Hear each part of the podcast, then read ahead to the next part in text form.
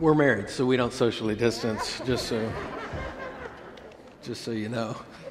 That's my wife, yeah. So right there, so anyway, so hey, thanks for those of you here, and for those many who are joining online, thanks for being with us today. Hope you have your Bible with you today. Hope you have your Bible at home. By the way, if you're at home, make sure to have those communion elements ready. We're going to be doing that together before we're done today. You know, never in my life have I heard so much talk about how to do church.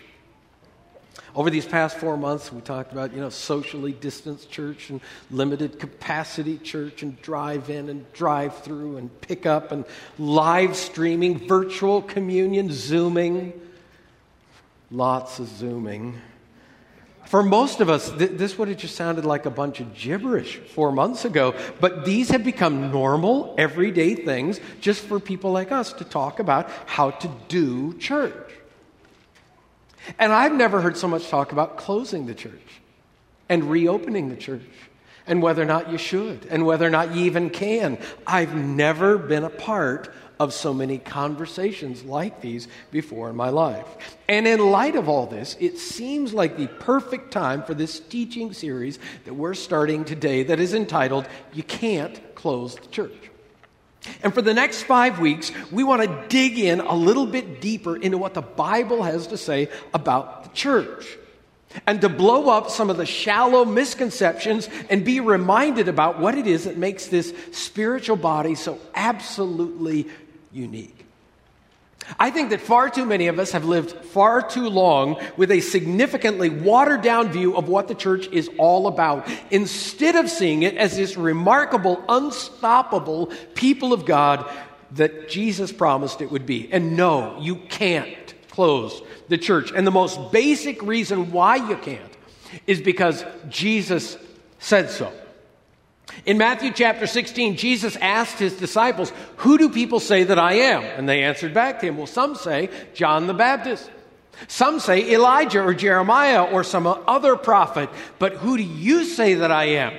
Jesus pressed. And Simon Peter answered, "You are the Christ, the Son of the living God." And in reply to this confession, Jesus exclaimed back, "And I tell you, you are Peter, and upon this rock I will build my church, and the gates of Hades will not overcome it."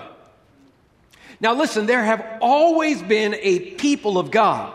But as Jesus is speaking these words, this manifestation that we know as the church, it is still on the horizon. It's the near horizon, but it is still yet to come.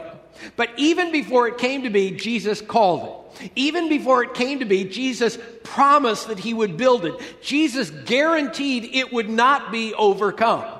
And you need to understand that the sense of this promise is not that the church, no matter how small it looks against great opponents, would be a safe haven. And that even when Satan comes and huffs and puffs and tries to blow God's little chapel down, that it will hold up against it. That's not the sense of the promise. In fact, the sense of the promise is quite the opposite. Jesus said that he would build his church as an advancing force of heaven on earth, and that when the church gets and pounds on the very gates of hell itself, it will not be able to hold up against the church, and not the other way around. You can't close the church. And there are a lot of reasons for that. But the most basic reason is because the church is the only institution on planet Earth that Jesus has personally promised to establish and to build up and to prove to be unstoppable. And I promise you, people have tried. People have tried to close the church for the past 2,000 years.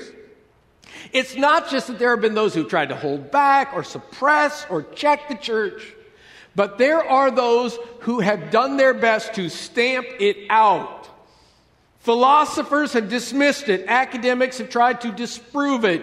Social influencers have tried to discourage it. Totalitarian rulers have criminalized it. And I don't speak flippantly of what God's people have endured around the world, because the persecution and the suffering at times has been unspeakable. I'm just saying that 2,000 years later, guess what permeates literally every corner of the globe? The Church of Jesus Christ. I was talking this week with my friend Rada. In 1975, as a young man, Rada was a new enthusiastic Christian living in Cambodia when a dictator by the name of Pol Pot seized his home country with his regime of terror known as the Khmer Rouge. What unfolded in his country over the next 4 years, proportionally speaking, was the most devastating genocide of the 20th century. We remember it as the killing fields. During those 4 years, more than 25% of the entire population, numbering in millions, were slaughtered by torture, execution, starvation, and slave labor. Being a Christian under Pol Pot was a capital offense if you admitted to it. My friend Rada had 7 siblings. 4 years later, one of them was still alive. Rada was sent to a concentration camp where they worked 21 hours a day. They lined up at 3 a.m. If you were too sick to work, you went back, but you did not eat until you were well. And if you were well enough to work, then you worked until midnight, and for your day labor, you were given one small serving of rice. Rada was assigned a camp in the assigned a wife in the concentration camp, and together they eventually escaped through the jungle, even as she was pregnant with their first child. Since they have escaped, for the past 40 years, Rada and his family have made it their mission to help rebuild the Cambodian church. And I have been to Cambodia with Rada. And I have fellowshiped with the Cambodian pastors there. I have worshiped with the Cambodian believers there. And we also traveled up to the mountain on the Thai border where Pol Pot is buried alongside a dirt road.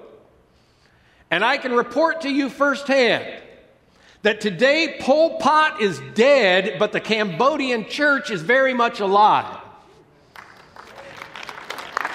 And while I'm at it, I also can report that Stalin is dead, but the Russian church is very much alive. And Mao Zedong is stone cold in the grave, but do you know where the fastest growing Christianity in the world is? In the house churches of China. For that matter, Nietzsche is dead, but God is very much alive, and his church is on the move in every single corner of the globe. If it was possible to close the church, I promise you they would have already done it, because many have tried. That's a pretty amazing story about my friend Rada, isn't it? The one who survived the killing fields? I hope you think so, because I invited him here to Bethany in 6 weeks to tell his story. I felt like that was a story we should hear right now about how unbreakable and unstoppable, even against the most severe circumstances, the church is, when we understand what the church is really about.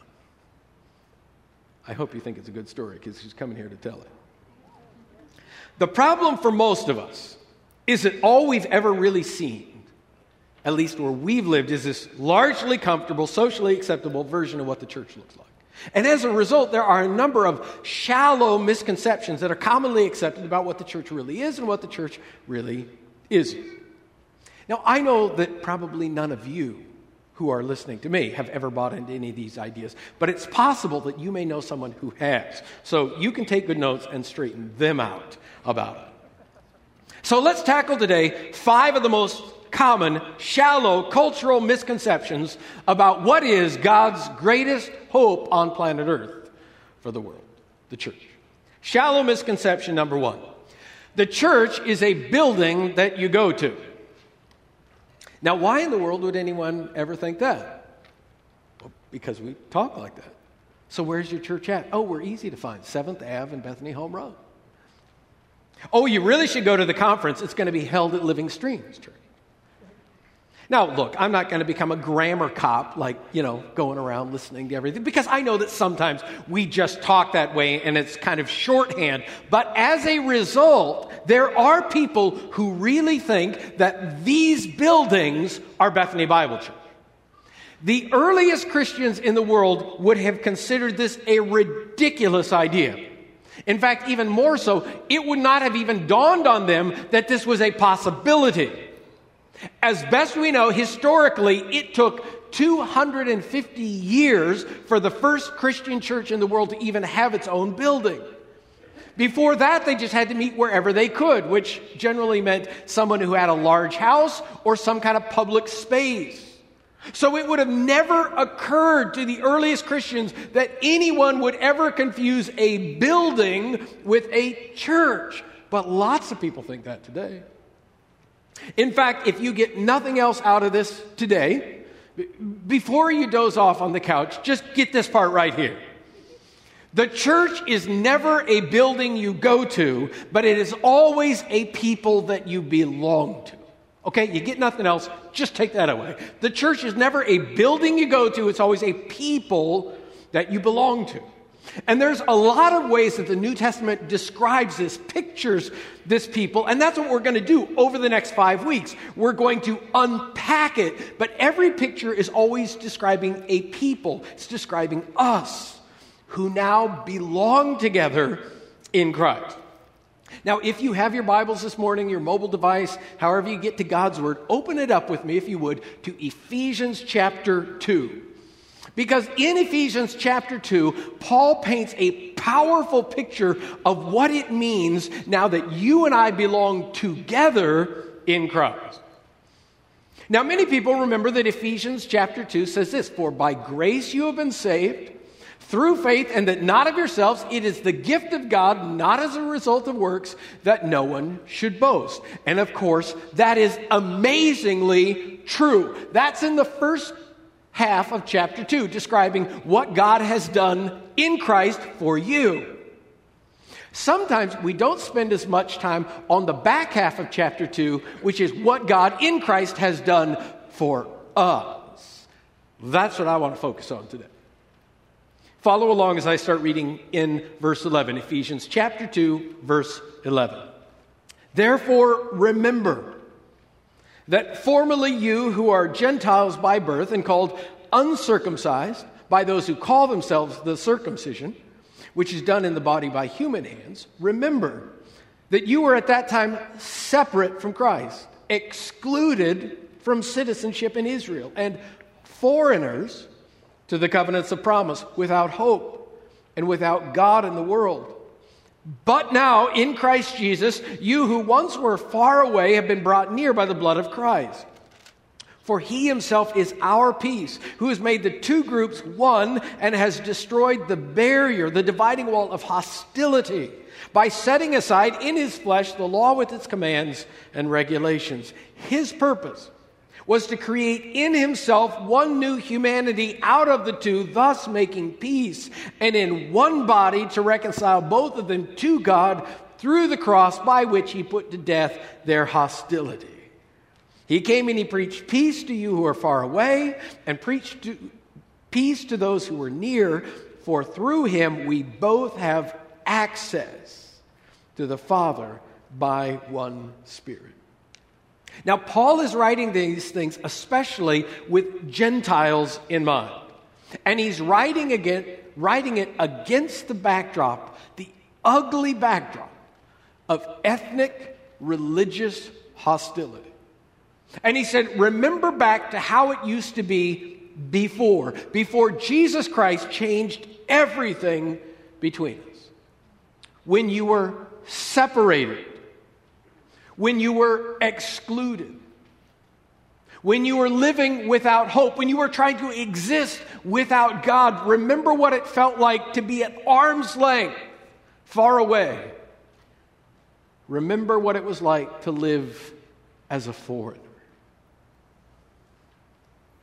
Now, some of us hear these words and we understand the emotional import of them because we feel the way we sting, because of some of the categories that we have had to exist in our life, because of the color of our skin, because of our country of origin, because of the legality of our status, because of the poverty of our upbringing, because of our lack of opportunity. We know what that feels like to be held at arm's length, always an outsider to what is the very best. Paul says, don't take for granted what it means to fully belong. Remember how it used to be before Christ.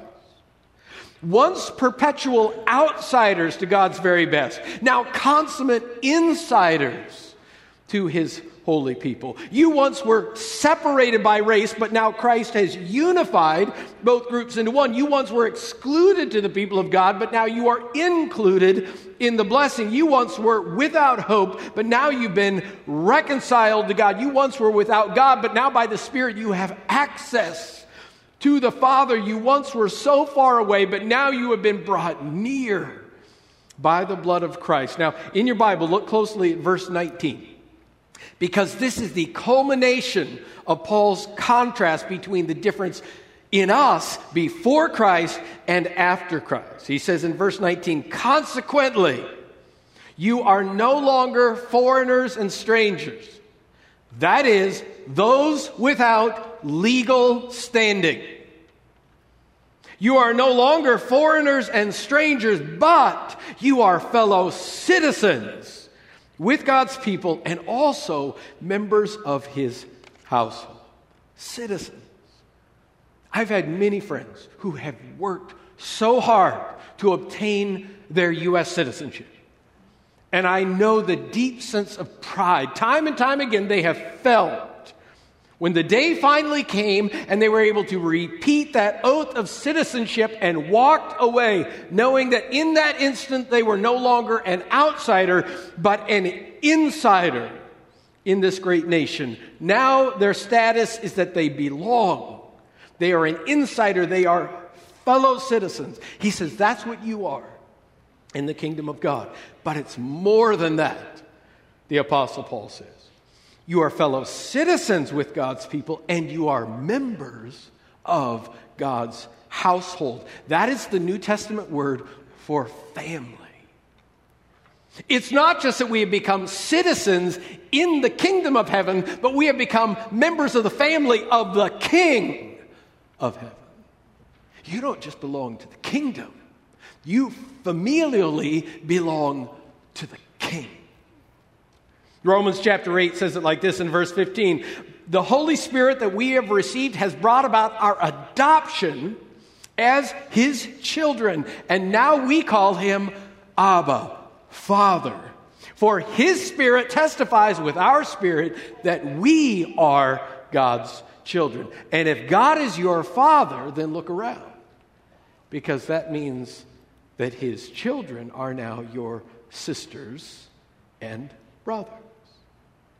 The church is never about a building that you go to, but always it's about a people that you belong to. Now, there is nothing wrong with special attachments to a physical structure. Maybe in your family there is some special place. Your grandparents' farmhouse where everyone would gather for Christmas. It's the cabin that you vacation together at every single year. And as long as you live, just to think about that place, it will take you back. But even in this, we would always understand that it's about the family who gathers there, never about the place itself. We are family. And for those of us who have been here a while, we can't help but think about this place and the special memories that are here for us, and all the ways we remember that we saw God work here. But in the end, this is just a physical structure.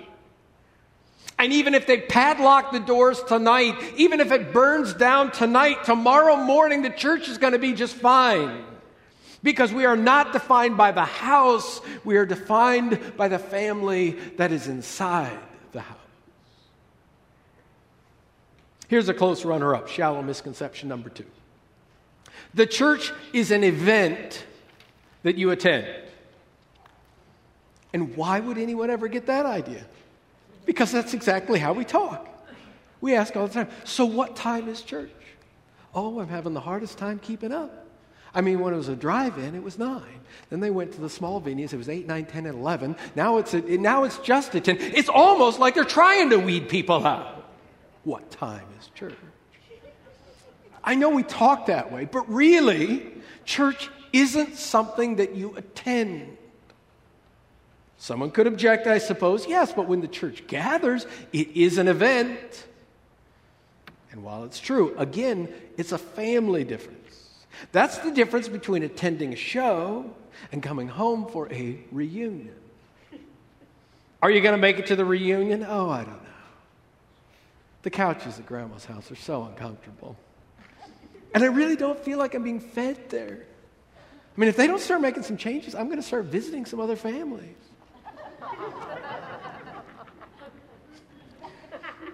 You're thinking, was that even a possibility? No, it's not a possibility. More than any other description in relationship to one another, the Bible calls us brothers and sisters. And that is why we get together so regularly. That is why we make such sacrifices for one another. That's why we're so loyal to each other. Why even in conflict, we still approach one another in such gentleness. This idea that some people have, that church could mean slipping into an auditorium, being blessed by the music, being encouraged by the message, then slipping back out again to your car and driving away, basically disconnected from the people you worshiped with, and call that church. To the first Christians, they would have considered this idea to be absolute absurdity. Church is not a weekly event. Shallow misconception number 3. One of my personal favorites, the church is a buffet line to pick out the best parts. The one that I most... And that is the great thing about a buffet, right? You go through, you pick out the parts you like, the skippy parts that you don't, and just keep on moving down the line. Why can't the church be like that? Sometimes I have a conversation that goes like this. I'll say, so where is your home church? And someone will say, oh, I don't have any one church. I love them all. I mean, for preaching, Scottsdale Bible, but to get my worship on, CCV, of course. You know, for VBS, that would be Palm Crop, Men's Group, Camelback, Fitness Classes, North Phoenix Baptist, hands down. I love them all. That's a buffet line thinking there. Now listen, we love the Church of Jesus, and I mean all of its groupings and all of its gatherings, and we work together and we pray for each other and we cheer for each other. You know why? Because we're not competitors. That's why we're on the same team together. But functioning within the church ultimately as God designed it means belonging to a family and not showing up to a venue where services are dished out. And maybe it's not here at Bethany Bible Church, but I know that God is calling every single one of you to a body of believers where you will be family. And in family, is it not true that everybody gives what they can and they take what they need? And everybody does what they can and they don't worry about what they can't. And everybody takes turn both serving and being served. And in a family, when everybody gives what they can and takes what they need, somehow in a family, there's always enough to get by. Shallow misconception number 4. Church is a person that I follow. And again, I'm just listening to the language we use here. Well, on vacation, we're hoping to visit David Jeremiah's church. I've been thinking about Mark Driscoll's church. What do you think about Joel Osteen's church? And I'm not saying that any of them would describe their church that way, but lots of other people would describe it that way, and some actually start believing it, as if the key, indispensable element to a church is some flashy or gifted personality who is at the center of it all. And the Apostle Paul would say, oh, 1,000 times no. 1 Corinthians chapter 1, he wrote to those in the church there in the city of Corinth, now I appeal to you, brothers and sisters, in the name of our Lord Jesus Christ, which, by the way, is the only name ultimately that matters in the church. I appeal to you, brothers and sisters, that you all agree, that there be no divisions among you, that you be perfectly united. But I've got to be honest with you, word has gotten back to me that some of you are saying, I follow Paul.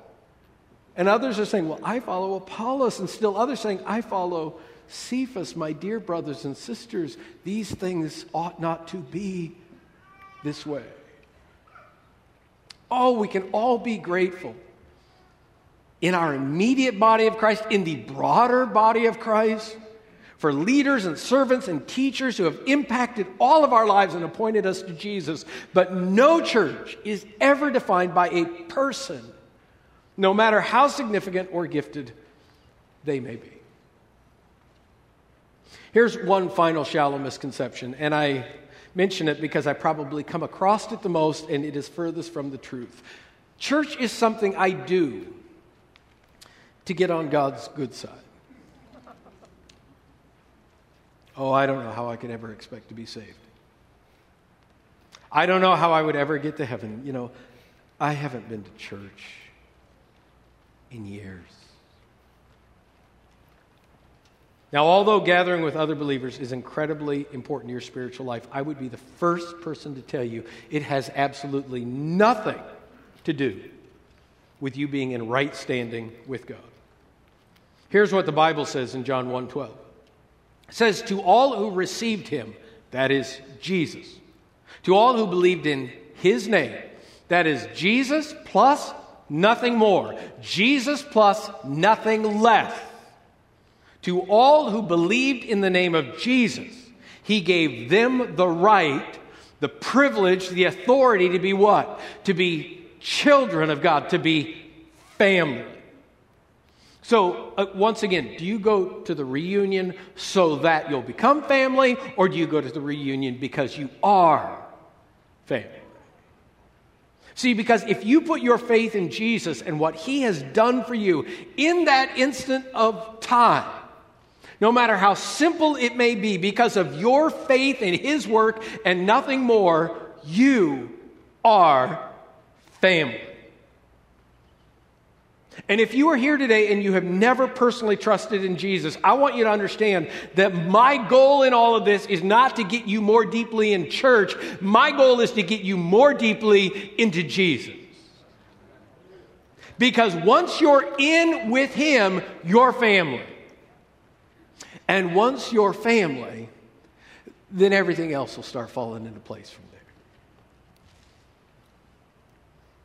So I don't know how things look to you right now. I don't know what your perspective is on everything that's happening in the world right now. I just want you to be encouraged. The church can't be closed. Because it's not some building, even one as nice as this. It's not some event that happens. It's not some particular ministry. It's not some exceptional personality. The church is an unbreakable band of people that we are a part of. And if you believe in Jesus, then you're on the inside now. You are a legal citizen of heaven right now. Even more than that, you are family forever.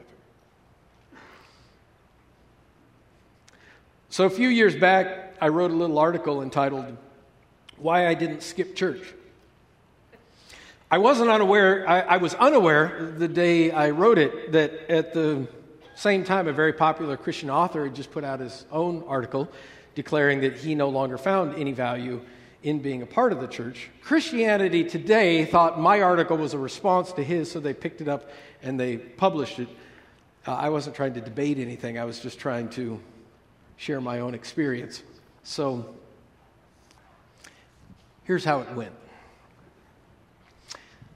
Why I didn't skip church, even though I really wanted to. Not long ago, I was spending the weekend at the beach, and when Saturday came, I started thinking about church the next day. Showing up seemed like the right thing to do. There was another part of me that just wanted to spend a quiet morning on the balcony watching the waves and enjoying the presence of the Lord alone with a cup of coffee. But it seemed like the right thing to do. I am a pastor, so of course my first inclination was to do a quick Google search, find what appeared to be the most happening church within driving range, and go experience the best and steal whatever good ideas I could find there. But I wasn't up for it. It felt too calculated, sounded like too much work. So I took a path less traveled. I noticed that just 2 blocks down on a little side street was a small, weather-beaten community church. Its paint had begun to peel, and the bell in the steeple was rusting. However, I decided that the next morning I would attend. I would simply gather together with the nearest group of believers in Jesus that were getting together. So on Sunday morning at 9:55, with my Bible in hand, I walked across the gravel parking lot towards the front doors of the church. Honestly, my expectations were very low. And I'm sorry to report that in no way were my expectations exceeded. A word of confession is probably in order at this point. I am a religious professional. One of the occupational hazards of what I do is that I tend to view church services from a critical perspective of execution. Were the greeters friendly? Was the signage clear? Did the worship flow? Was the message homiletically sound? Were the people challenged to action? It is incredibly hard for me to drop all of that and just enter into the presence and hear a word from the Lord. I'm not saying this is right. I'm making a confession here. And I tried. I really, really tried. I prayed. I focused my heart. I specifically asked God to speak to me, and I consciously made a note of everything positively that I encountered. But it didn't work very well, and I got almost nothing out of it at all. The 63 people who were there looked like they hadn't had a visitor walk in off the street for a long, long time, and I'm not sure they knew what to do with one either. There were some bulletins sitting on a chair, so I grabbed one for myself. The music was poor. Partway through, the electric organ gave out. Someone ran to a closet and reset the breaker to get it fired up again. The pastor was valiant in his courage, but short on content and inspiration. I almost felt like when he looked at me, it was with an apology in his eye. After the benediction, I offered a few awkward handshakes, but then quietly ambled back out again. As I crunched back across the gravel, I began to ask if it had been worth it. If I had to do it all over again, would I have still made the trek, or would I have just taken my Bible and cup of coffee out onto the balcony by myself and spent time with him looking at the ocean? It was one of those moments of inner dialogue that don't happen often enough. I decided as I walked home that if I had to do it all over again, I would still go. Now, don't get me wrong. I strongly prefer moving inspiration from the Word of God and excellence in music. If it was about me, I could make a list of at least 100 things that I would want to experience in a worship gathering. But I decided that for all of the things lacking, if I had to do it all over again, I would still go to that rickety old church. In fact, I concluded if this was the last congregation left on earth, they would be able to count on me. And they gathered together. These are my people, I heard my heart say. They may be quirky and backwards at times. They may frustrate me to no end, but they are still my people. And when my people get together, I don't miss. I work very hard to make people want to come to church. I believe that every Sunday is a good Sunday, and I try to act like it too. I want to do everything possible for people to be engaged, taught, connected, moved, and most importantly, brought into the life-changing presence of Almighty God. But that Sunday morning was an important reminder for someone like me that at the end of the day, church is not a service that happens. It's a people who gather. These people are family to me. And by the grace of God, I belong to this family. And as much as is possible, I try to never miss a family gathering.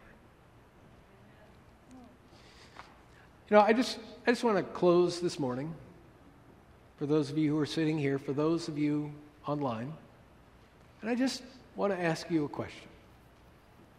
If you've never stepped across the line of faith to become family, what would hold you back? It's putting your faith in Jesus plus nothing more, Jesus plus nothing less. Just Jesus. And if you believe in him and his finished work on the cross, putting your faith in that makes you family, and family forever. With God the Father, you belong in the household, and like it or not, that means we're brothers and sisters. All it takes is your faith. I would encourage you just today. With every head bowed and every eye closed, you could just pray a simple prayer like this. Father, I know that you love me, and though I've sinned and I'm not deserving, I believe that Jesus paid the price for me. And so I put my faith in your word, that you will save me, that you'll forgive me, that you'll change me, that you'll make me family, and that even now you're beginning to prepare a place for me, and where you are, someday I will be there also. I'm taking you at your word, that from this moment forward, I will be family. You know, if you just prayed a simple prayer like that, welcome to the family. Because that's all it takes in this moment or any moment, just to put your faith in Jesus. And in fact, if today is that day for you, I would like to encourage you to just, would you let me know that somehow? I have a gift I'd like to give to you. We'd like to help you in terms of taking next steps. But it all starts with being family. My goal is not to get you deeper into church. My goal is to get you deeper into Jesus.